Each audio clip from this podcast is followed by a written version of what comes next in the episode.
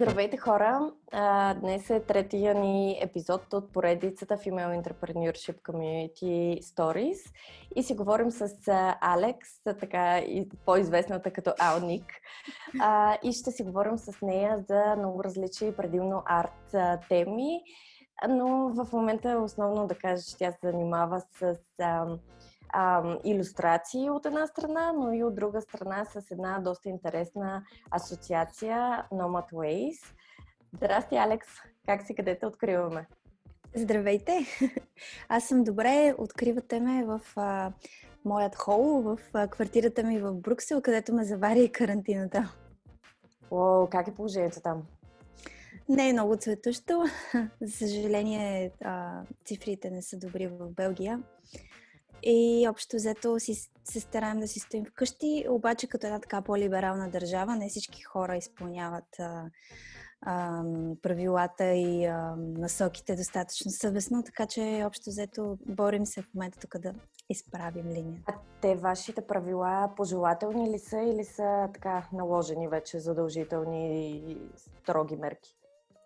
Общо взето, строгите мерки са затваряне на абсолютно всички заведения. Общо взето всичко е затворено, което не е супермаркет и такъв магазин, тези essential shops. Mm-hmm. А, също така, всъщност като мерки са, нали, другите забрани са да не се разхождаш с повече от един човек, т.е.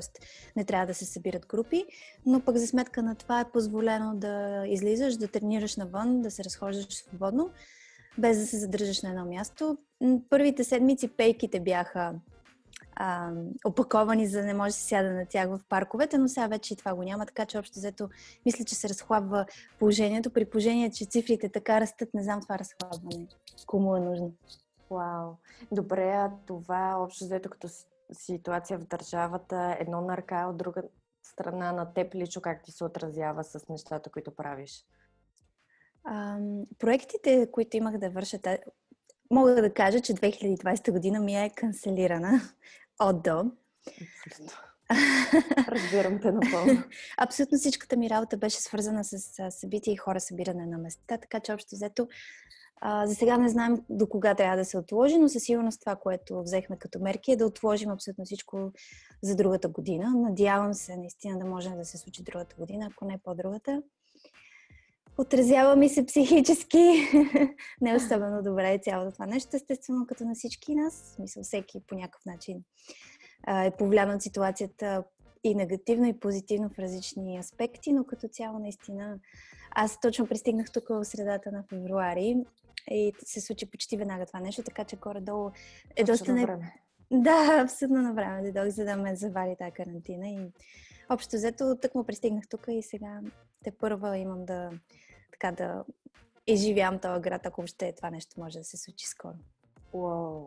Добре, аз като цяло знам за теб, че имаме нещо много общо между нас и това е, че а, седенето в офиса никога не ни е било присъщо и а, говорили сме си, нали, на темата, че общо взето и аз го възприемам като това да седа задължително някъде, малко ме поставя в един друг майндсет и много ми действа на продуктивитито, което значи, че и двете имаме тренинг да работим от вкъщи. Тренирали сме цял живот общо взето. Обаче все пак друго е да те накарат пък да си, седиш вкъщи. Тъй като ти се занимаваш пък с креативни неща, как ти действа и на продуктивитито и на креативитито това, тази изолация? Тотално обърнах режима, което всъщност... Няма ден, страна... няма нощ. Не, не, въобще не знам какво се случва. Запомням кой ден от седмицата е, защото трябва да изкарам букука в сряда и събота. А те ми помагат. Кога трябва? А, да, да. Това ми помага да знам кой ден от седмицата.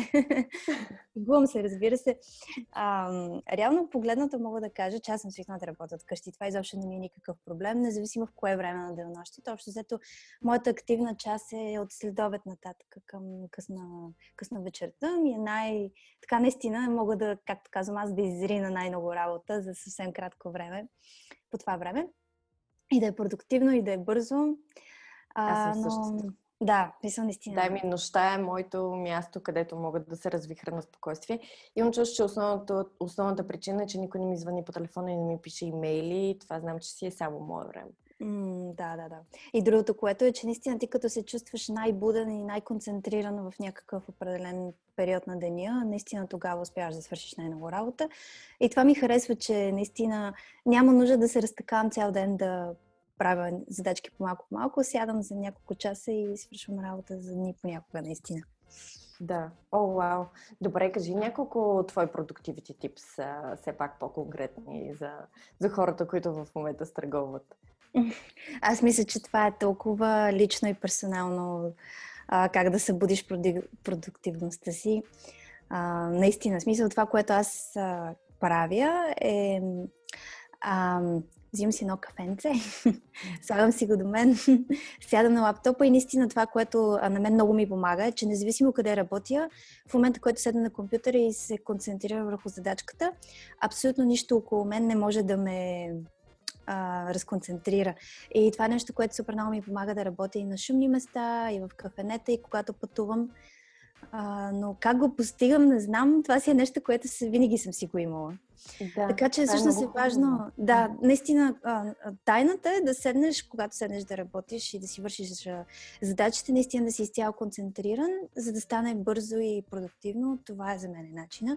Тоест, продуктивните съвети със сигурност биха били такива, че да успееш да елиминираш всички неща, които те разсейват. Независимо, за всеки човек е абсолютно различни неща. Тоест, трябва да ги идентифицираш първо и да ги елиминираш. Концентрация. Също така е супер готин този Помодоро метода, в който наистина си засичаш определен период от време, в който правиш само това, не се разсейваш, не отваряш и не четеш други табове в браузъра, след което си правиш почивка от едни десет-петнайсет минути от време на време, в които наистина пък се разсейваш и а, забравяш за задачката за малко и после се връщаш обратно на нея. Да, ние се базикахме едно време в Start It Smart, защото постоянно вадихме цитати от различни книги, от различни предприемачи и така нататък, но любимият ми цитат беше на моя приятел, нали, на Ники, а, който беше казал, че ключът в а, това да си продуктивен е а, ако се чудиш откъде да започнеш, просто започни. И ние постоянно се базикаме, нали, с този цитат, обаче, че той наистина е истина, защото понякога може да си overwhelmed или с много идеи, или с много табове и просто хващаш първото нещо и почваш и не спираш докато, докато не го приключиш. Което между другото е... на мен често ми помага. Ежедневно ми се налага да трябва да, да, трябва да си го припомня. Точно концентрацията е в момента, който най-накрая вниманието ти наистина е приковано към това, което трябва да направиш.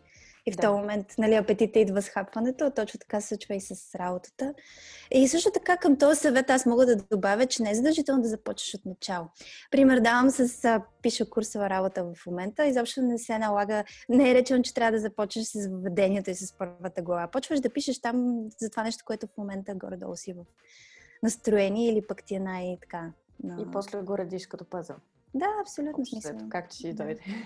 Да. Добре, искам да си говорим малко повече за арт индустрията, тъй като на теб живота ти е арт. В смисъл, занимаваш се с музика, занимаваш се с рисуване, занимаваш се с а, илюстриране, занимаваш се с... Покрай Nomadways се занимавате с доста тренинги, свързани хем с социални инициативи, хем с изкуство, поправим ако греша. Ако искаш, можеш ли да разкажеш малко за асоциацията, между другото? Интересно ми е и за нея да кажеш нещо.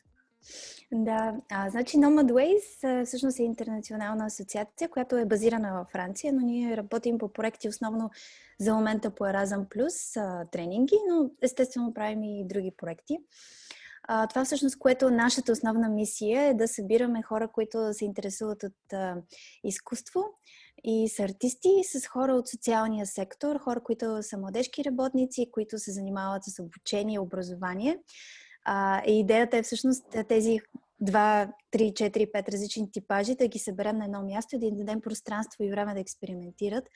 А, като основната цел всъщност на тези експерименти е в последствие да се създадат нови а, добри практики, които наистина така включват малко повече изкуство в обучението, което ние го намираме за изключително продуктивно и важно. Да. Добре, ами а, общо взето да, ти каза, че в момента доста неща са ви отложени. Да, всичките тренинги, проекти, те общо взето един тренинг а, е между седем и петнайсет дни.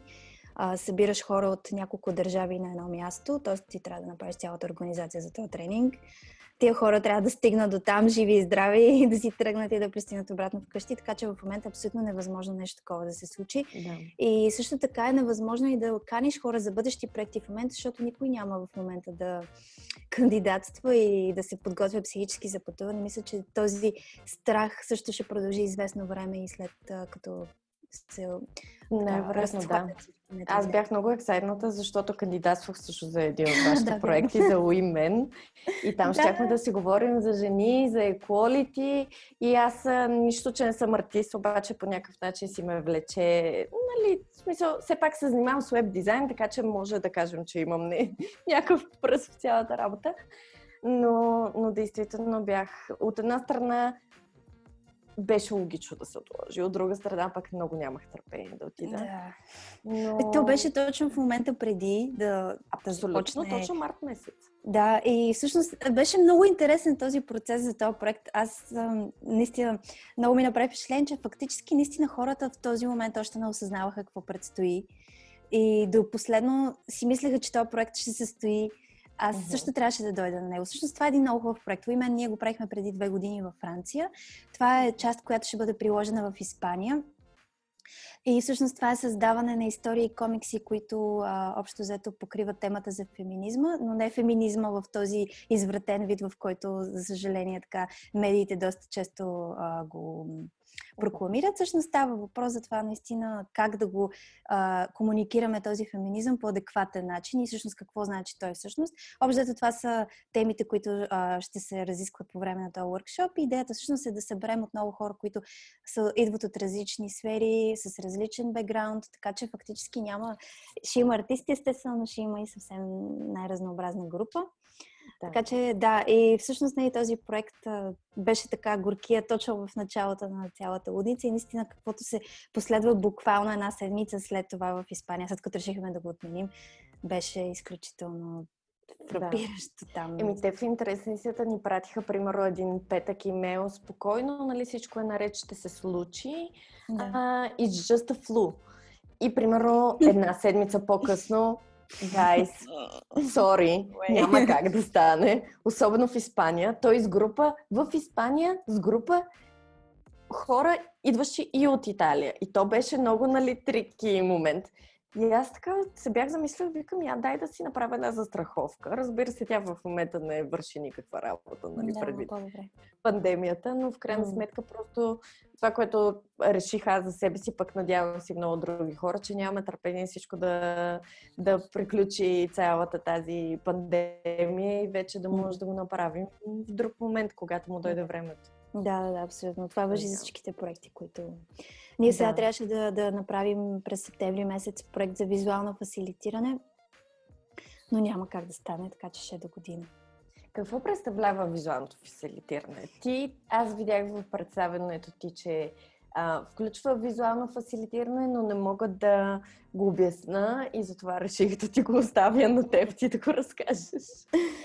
А, да. Еми, то е визуалното фасилитиране, визуално записване. Това са различни страни на една същата монета, която всъщност представлява да изобразяваш а, огромно количество от информация с във визуален съкратен вид. Тоест, а, ти използваш предимно картинки, а, графични знаци, за да представиш и обобщиш една информация, примерно, която може да бъде една среща или конференция, която е била два часа, цял ден и така нататък, на едни огромни пана и бордове.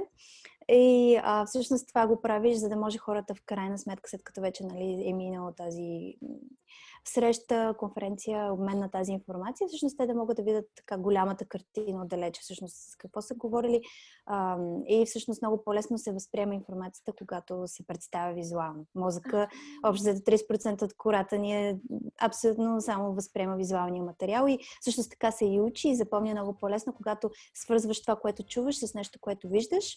И това нещо, което виждаш, не е просто сух текст или сухи цифри в таблици, а по-скоро визуализирано, така че да ти дава повече и повече ам, така, допълнителни хинтове за това какво виждаш, какво четеш и какво гледаш. Да. Аха, реално, окей. Аз всъщност съм чувала, значи, може би не бях запозната с термина, но покрай, покрай мисловните карти.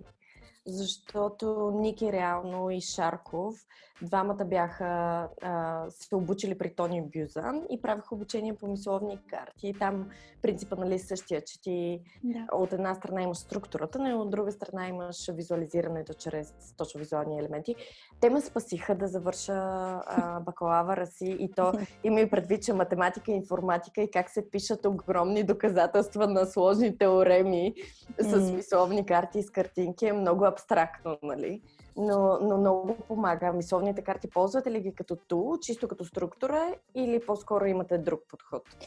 Зависи от задачата. Мисловната карта всъщност може да бъде така наречен темплейт, образец за това как да си структурираш композицията на това, което трябва да запишеш. Има страшно много варианти.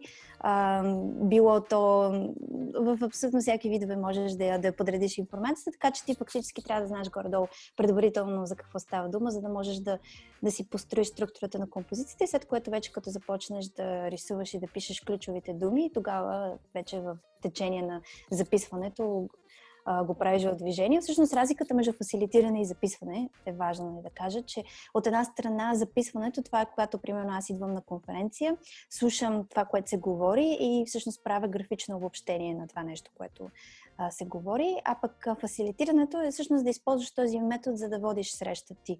Тоест аз ако водя някое обучение, всъщност аз мога да използвам изцяло един флипчарт и а, да построя цялата информация, да я предам чрез него, нарисувана предварително или в движение, когато я обяснявам, вместо да гледаме примерно презентация на стена. Готиното всъщност на този метод е, че е интерактивен, защото хората, които а, участват в обучението, доста често се включват в създаването на тази информация. Доста от тези тулове ти позволяват да им даваш възможност директно да добавят техните добавки в а, а, определените обобщения на срещите или пък предаването на материала. Да.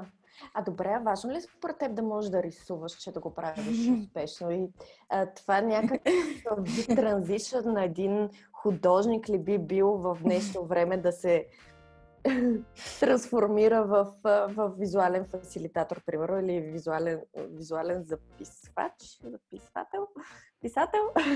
Аз не знам на българските думи, как се превеждат. Имаме да, нужда от един а, лингвистичен а, и а, тон, в който да седнем и наистина да направим нормални, адекватни български варианти на много чуждици земки, защото... Да, да, да. Ние имаме същия проблем, когато влезах в Старт и Смарт, пък на мен казуса ми беше, защо всички тези хора говорят на английски, ще си забравим езика. И бях такава много, нали, против цялото нещо. А сега, буквално преди няколко години, а, когато с Биби правихме това мобилното приложение за кучета, тя буквално трябваше да седне и да ме, да ме превъзпита как да отговарям на журналисти, защото аз бях забравила много голяма част точно от, нали, думите, как да ги казвам, така че да са окей на български, да звуча разбираемо за човек, който в крайна сметка не е дължен да, да ми търпи чуждиците. Да, да, да. Но е много трудно. Трудно е, да, трудно е. Особено когато става въпрос за някаква такава сфера, в която наистина а, е нова за българския пазар. Uh, доста често се случва наистина да няма термино, терминология на български език и ти започваш да говориш на някакъв шлокавица, тотална шлокавица. Абсолютно. Говориш. Да. И мен това много ме дразни и аз също имам проблем с това и се опитвам да целенасочено се опитвам да говоря на български, когато говоря на български и на английски, когато говоря на английски. Още повече, като живееш в чужбина, още повече започва да ти се разглеждат някои неща или да четеш да. Цялата си литература на английски и то в един момент наистина ти започваш да се сещаш цели изречения на чуждици. Обаче тук се отклонихме на мен. Да, до въпроса. Но то реално наистина да добавя към отклонението, че реално аз от две и поне четиринайсета работя само почти изцяло на английски език. Uh, всичките ми колеги трябва да общувам с тях на английски език и ми е, понякога ми е, много ми е трудно да говоря за работата си на български език, просто защото наистина цялата ми комуникация, всичката терминология минава изцяло на английски език и пак аз нямаш контекст. Просто да, да. да си го кажеш на български. Не, да. Ти се налага. да. А, да, иначе за на художниците. Да, да. Точно да отговоря, нали, на въпросите за графичното, визуално фасилитиране и записване. Те нямат абсолютно нищо общо с изкуството, така свързано като концепция.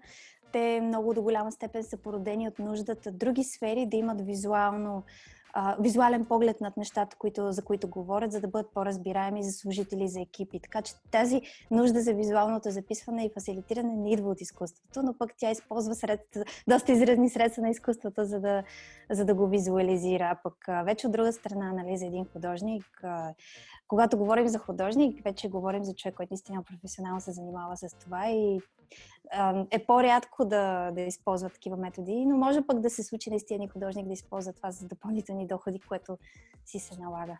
Да. Еми, на мен това ми е интересно всъщност, защото а, това, в което мисля, че се случва в момента, страховете на много хора, които реално в момента се случват на практика, действително пандемията много помага за това да изчезна много работни места, много хора да трябва да се преквалифицират. Тоест, това са неща, които очаквам след, след като приключи пандемията да имат голям бум. А, и в край, нали, технологиите да вземат работните места на много хора, но в крайна сметка смятам, че ситуацията по-скоро ще засили това, което неизбежно виждаме да се случва така или иначе в много индустрии. Та интересно ми е според тебе какво е бъдещето точно на тази по-арт индустрия. Как я виждаш, как го виждаш ти? Дали сега започва да се да отиваме на там или след като приключи пандемията и въобще в какво бъдеще гледаш ти, когато гледаш за бъдещето на, на твоята индустрия? Аз мога да кажа, че трудно ми е да кажа коя е моята индустрия. Да, затова и не го конкретизирах, защото да си дареш. А, да, всъщност аз така като се замисля, една, един поглед към моята работа е всъщност това да се организират събития. Естествено, че неизбежно обученията ще станат все повече и повече онлайн, да. а, което означава, че със сигурност ще имаме изключително спешна нужда от това тези програми по Erasmus+, които изцяло финансирането им е фокусирано върху офлайн случването на тези събития. Тоест, те трябва да измислят, надявам се с наша помощ, модел, който да работи за организации, така че все пак те да получават необходимото им финансиране, дори когато организират събития дистанционно. Така че със сигурност да, обученията все повече и повече ще минават онлайн. От друга страна пък нещата, които организирате, са много свързани с офлайн експириенса и то mm-hmm. някак си много трудно може да се замени. Много Но... трудно. Да, в смисъл аз наистина се надявам, че просто нещата ще, ще овладеем те грипни разпространения и вируси и ще, и ще можем наистина да продължим. Не знам до, колко степ, до каква степен ще се върнем към предишния начин на живот. Честно казано, за все повече и повече се убеждавам, че ще има така по-дълготрайна промяна, отколкото си мислех. А, иначе това, което другото те ме попита за арт индустрията, вече арт индустрия а, така доста общо. А, бих могла да кажа, че ако говорим за индустрията на изкуството, в момента е много интересен момент, в който има голям пик и бум на купуване на картини, на онлайн търгове. Да, в момента, да. В смисъл, в момента е период, в който за някои артисти и художници а, се случва голямо развитие, което е много интересен феномен, имайки предвид, че се очаква да е точно обратното. Наскоро четох една статия, че в Полша Uh, в момента има изключителен бум на закупуване на работи на изкуството. Uh, също така това води до мобилизиране на много от uh, по-крехките uh, индустрии. Тоест, изведнъж се случва нещо също така, което феномен, може би можем да го наречем. Ще видим дали наистина това нещо ще бъде устойчиво, но uh, доста хора се мобилизират да подкрепят хора, които са в крехки индустрии, което всъщност създава един в случай изкуствено създаден а, бум и развитие, нали. Така че е възможно и това нещо да се продължи малко повече или по-малко, тепърва ще видим. Е много интересно, че абсолютно всички музеи, а, галерии трябва да изцяло да пробват а, продажби онлайн, да правят онлайн изложби, което е изключително интересно да видим как ще се случи, как ще се организира. Те между другото май пуснаха доста онлайн а, точно турове на музеи, на някои по-големи естествено. Забелязах, да. че имаше... То ги има и отпреди, много голяма да. част от тях, но не са били рекламирани толкова добре, просто защото приходите в музеите идват от хората, идват голяма степен от хората, които идват на място. Когато вече тези приходи ги няма, те стават по-отворени да тестват нови а, опции. Интересно ми е да видим музеите и галериите в България, как ще успеят да догонят големите музеи.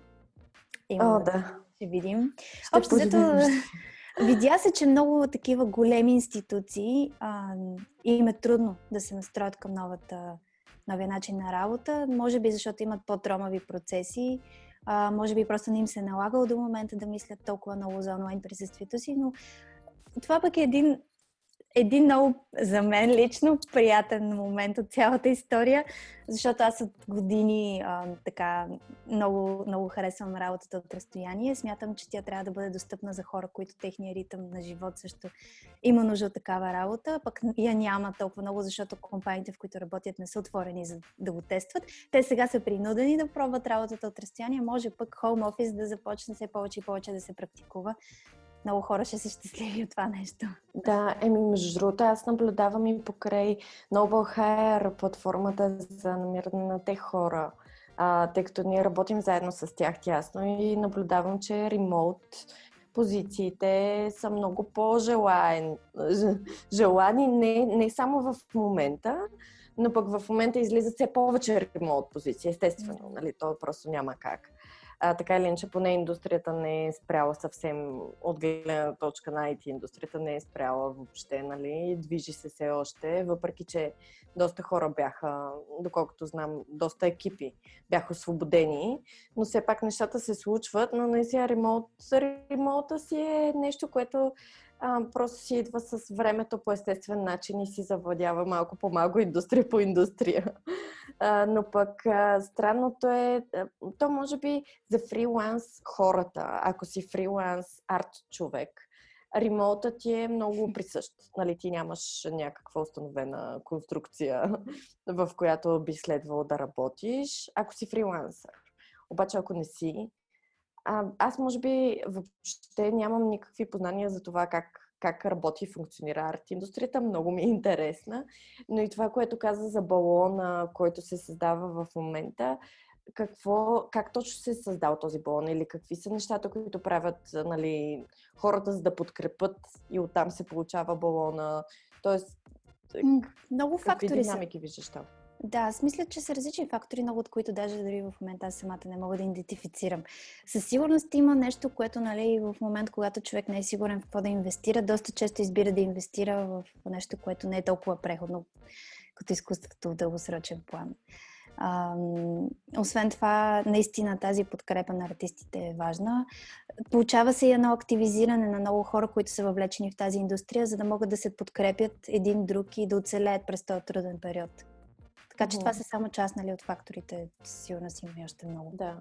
А добре, тъй като ти доста, нали, от една страна си илюстратор и от друга страна ползваш много различни платформи, а кои, кои биха били туловете или платформите, които би посъветвала някой илюстратор, който а, е свикнал само с физически продукти, а пък в момента иска да се трансферира и да, да може да продължи да развива, изкуство, да развива изкуството си. Как, как Как би го посъветвал да мине през този транзишън? Аз мисля, че подозирам всички илюстратори, които наистина се занимават точно с това. До много голяма степен отдавна вече са изцяло въвлечени в дигиталното рисуване. Познават много добре тези тулове. Евентуално, може би за някой художник, който м- така се развива повече в сферата на живописта, евентуално, може би те... Нали, но съответно пък ти, когато си художник в сферата на живописта, ти нямаш нужда толкова много дигитално да трансферираш творбите си, защото тяхната стойност е именно това, че те са уникати и са нарисувани на платно, на дърво и така нататък. Но наистина за, за всеки един от нас, всъщност, който иска да се пробва да, да визуализира, дори говорим за драсканици, doodles, е, е достъпно. Ти ме опита дали трябва човек да е художник, да може да рисува, за да прави визуално фасилитиране и, и записване. Категорично не е. Затова правя такива обучения на тази тема и, и, и показвам на хората, че може с точки и чертички да направиш илюстрация, която да е тотално разбираема и наистина страшно много да ти помогне да визуализираш нещо конкретно, което искаш да обобщиш визуално. В смисъл, има темплейти, образци, има техника за това нещо, как човек, който никога дори така не, не е рисувал твърде много, а само си е драскал като дете, може да се върне към тази дейност и да използва за работата си. Така Супер. Че има тулове, естествено, много такива онлайн, особено ако имаш а, таблети и а, писалка, изключително много, много добри тулове има, които въобще не са скъпи, някои от тях даже са... Да. Да. Са фри? Са, има, те са, можеш да ползваш фри, но с ограничени функции.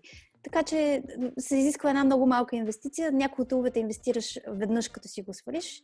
Другите имат такива на месечен subscription, така че въждето зависи какво ти трябва. Да, добре, супер. Еми, ще пратиш няколко линка и аз ще ги включа в добре. Представенето на епизода, за да...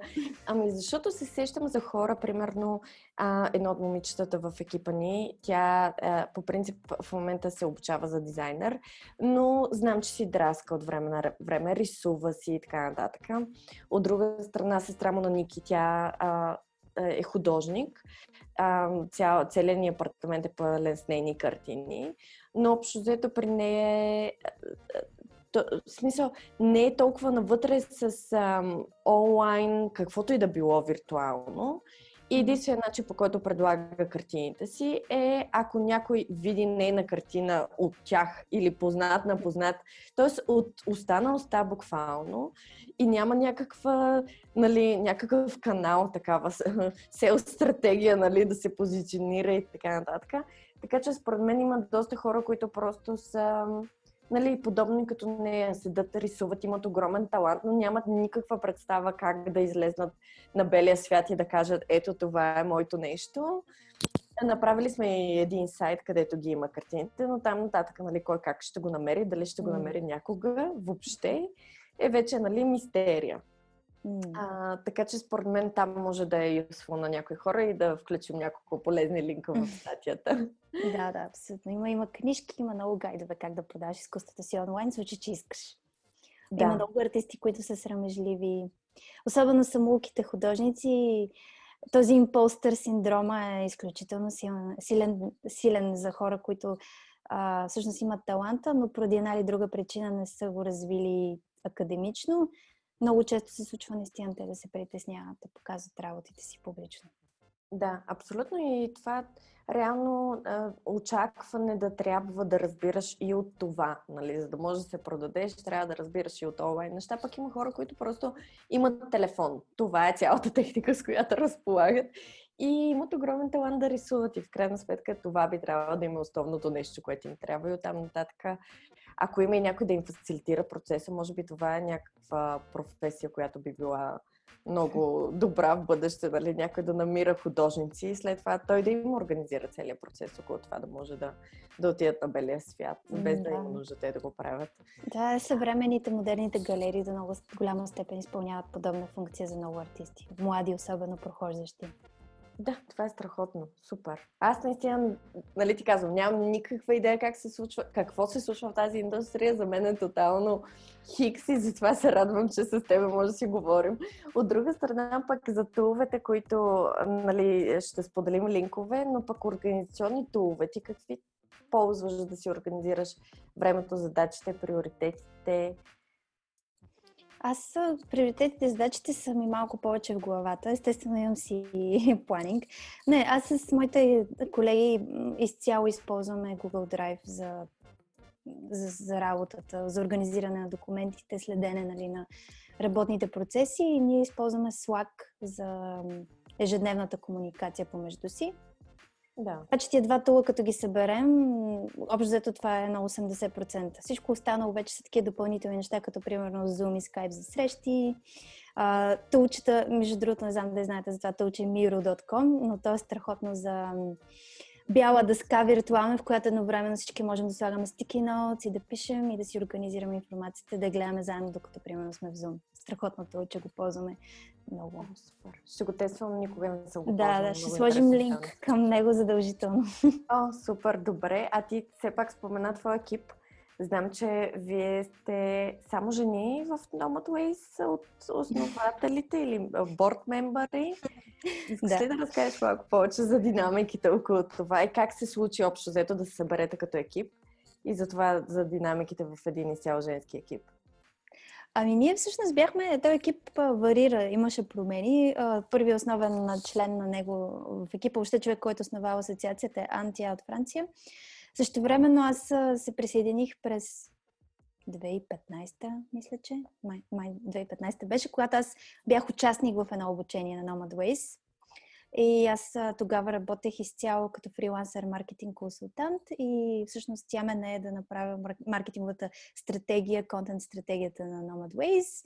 И този процес така мина много добре, че си решихме да останем да работим заедно. И в последствие аз започнах всъщност да правя все повече и повече неща в самата организация, да пиша проекти, да ги фасилитирам, да ги осъществявам.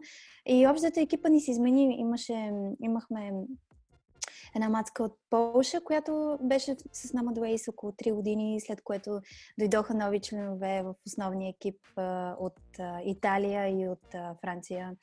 А, така че сега в момента всъщност сме четири жени от три държави и общо взето работим дистанционно през цялото време, с изключение на моментите, в които сме заедно на място по проект.